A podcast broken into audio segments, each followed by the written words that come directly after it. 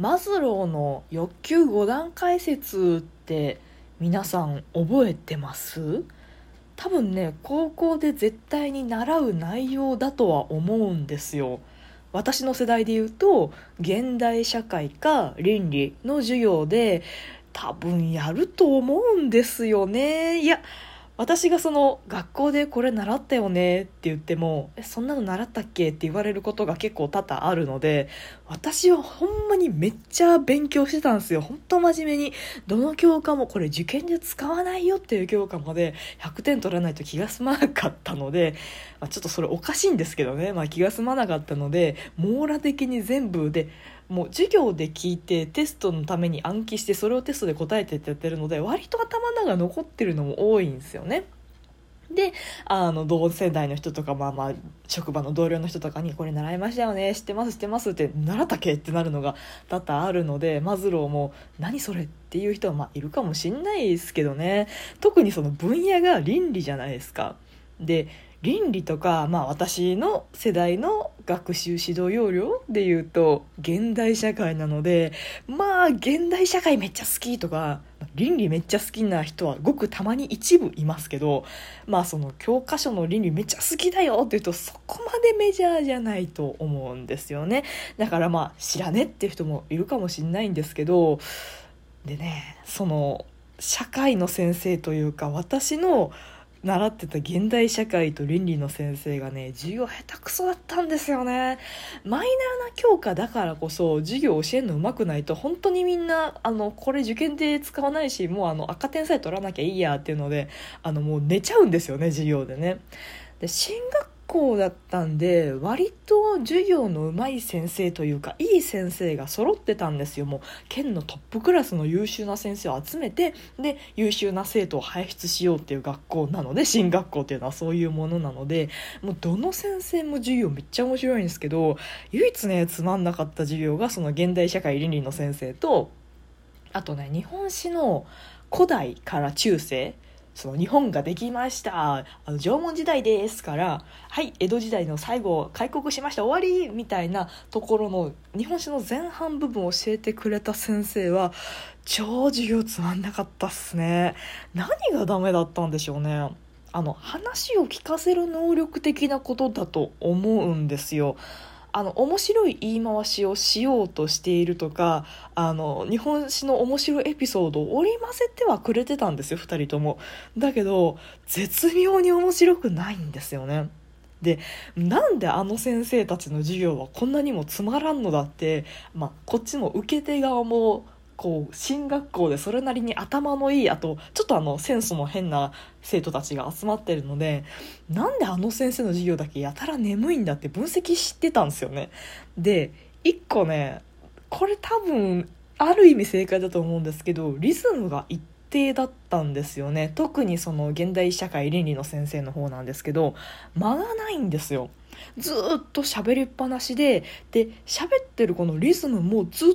と同じ何々が何々で何々が何々での繰り返しなんですよだと飽きるんですよねあの間の使い方って多分話を聞かせる時にめっちゃ重要でちょっと空白を置いてみるとかすると「え何何先生話すのやめたけど何だろう?」ってこう注意がいくわけですよね。でまあそれもねしてたっちゃしてたんですけどやっぱ下手くそなんですよね。なんかどうでもいい引きのない話題の時にわ間を間を作ったとてみんなそもそも聞いてないしじゃあこれ何だと思う？正解はねっていうやつでもいや何だと思うも別にへったくれもないしそれ答えに興味ないしってなっちゃうとただただあの無駄な時間ができちゃうだけでその間って本当に必要ですかみたいなことになっちゃうんですよね。なのであの先生がどうすればよかったかっていうと、まああの私教教員免許持ってるわけじゃないのであのとかあの話のプロですっていうわけではないのですけどただなんか改善できそうでできないむずがゆい感じで3年間こうお世話になるっていうねそういう感じもありましたねあと日本史の先生はねすいませんなんか先生の話ばっかしてるんですけど日本史の先生はね話がマニアックすぎあと板書をね全部板書するタイプの先生だったんですよ珍しく。もうそのアラサー世代の進学校で板書しないとダメみたいなんてもう多分ね絶滅危惧種だったんですよね当時でも。今だったらね多分プロジェクターで電子黒板でとかパワポ使って授業しますとかもう全然世界が変わってると思うんですけどそれでも10年ぐらい前の高校でももう板書は A と。もうプリントで穴埋め問題をしてしましょうともう板書の時間もったいないからっていう考え方が割とメジャーだったんですよね。特にその社会世界史とかまあ現代社会もそうですけどねとかはもう教科書に答えは全部載ってるから書き写すのは大事ではないと。どこが大事かを覚えるために大事なところだけ板書をする穴埋めで板書をするっていうことだったんですけどその日本史の先生はねもう1から10まで本当1から10まで板書してでさらに自習としてノートの下半分に自習スペース作って「はい今日やった授業自分なりにまとめてください」でこれまとめてないとあの評価点下がります内心下がりますとか言われて。あの書くと覚えられるタイプの人間の人。人間の人って書くと覚えられるよってタイプの人はいるんですよ。それは知ってるんですよ。英単語でも漢字でも。書きながらの方が覚えやすいよとか書きながら声に出しながらの方が覚えやすいよっていう人いると思うんですけど私ねダメなんですよ。書きながら覚えようとすると書くことに集中し,、ま、してしまって覚えるっていうところに脳みそが働かなくなっちゃうんですよね、まあ、マルチタスクが苦手なのかその視覚優位とか聴覚優位とか多分人にはあるのでまあその辺の絡みだとは思うんですけど書いたとて覚えられなくってただただ時間を浪費するだけなのでその授業の仕方というかその勉強の進め方すごい嫌だったんですよ。もうそうやって書いてる時間があれば単語帳のその赤いシートで隠してとか教科書を何度も読み返しての方が覚えやすいんですけどその先生の方針で必ず書きなさい。書くことが全てだからって。あなたは書いた方が覚えやすいかもしれないけど私はそうじゃないんですよっていうのを言いたかったですね。で5段階欲求説欲求5段階説の話ですよ。猫だって吠えたい。この番組ではリアルではちょっと喋りづらいことだけど誰かに聞いてほしいこと日々の雑多な所感をいかに言葉にできるか鋭意挑戦中です。少しの間お付き合いいただけますと幸いです。だいぶ話がそれちゃったんですけどあの欲求5段階説でねなんでそれをなんか今更思い出したかっていうと承認欲求承認欲求ってなんか言ってるじゃないですか我々ライトな感じで。でもそもそも承認欲求の概念というか定義を知らないなというかちゃんと理解してないよなと思って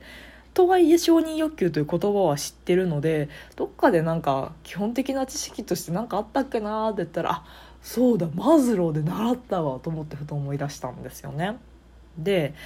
現実社会で、まあ、リアルの生活で承認欲求に溺れてる人って身の回りにほとんどいないんすよね。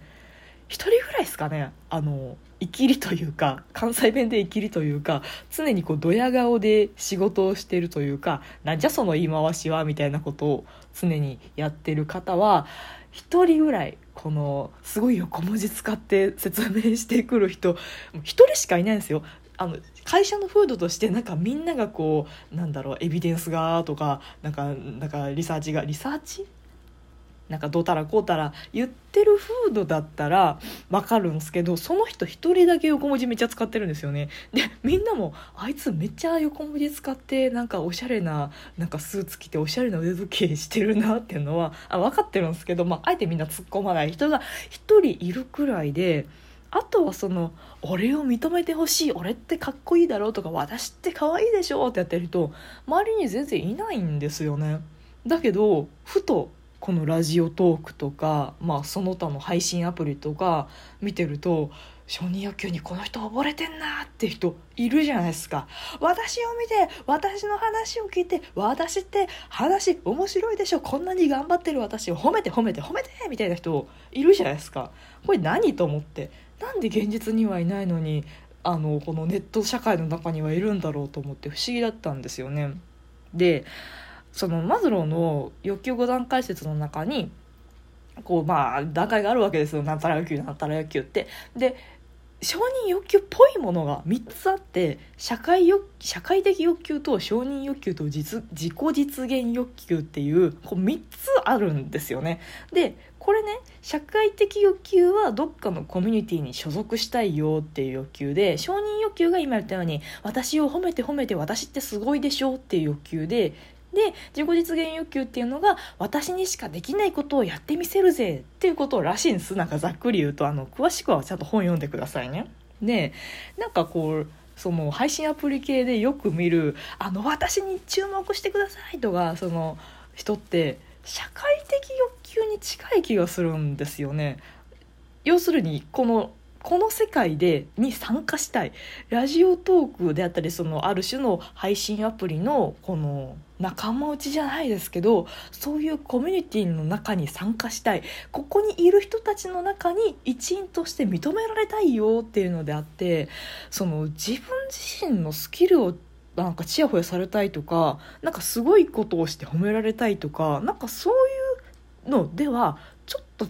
うんじゃないかなって中身ないんすもん。言っちゃ悪いですけどあの何かをしているわけではなくてここにいることのみであったり誰かとつながることのみであったりそういうのなんですよね。でなんで現実社会でいないかっていうと現実社会ではそれが常に満たされてるからじゃね？っていう私の、うん、予想というか想定なんですけどどうすかね。だからあの現実社会ではみんなどっかに属してるから社会的欲求ないから私が私がってなんないですけどラジオトークとかその配信アプリだといわゆる孤立した存在になっちゃうから私が私がってアピールしてなんか飢えてるなこの人って見えるのかなという私の見立てでした。はい。今日もお付き合いいただいてありがとうございました。トークが面白いなと思った方はリアクションボタンを、番組フォローがまだの方は番組フォローもぜひお願いします。ということでまたお会いしましょう。バイバイ。またね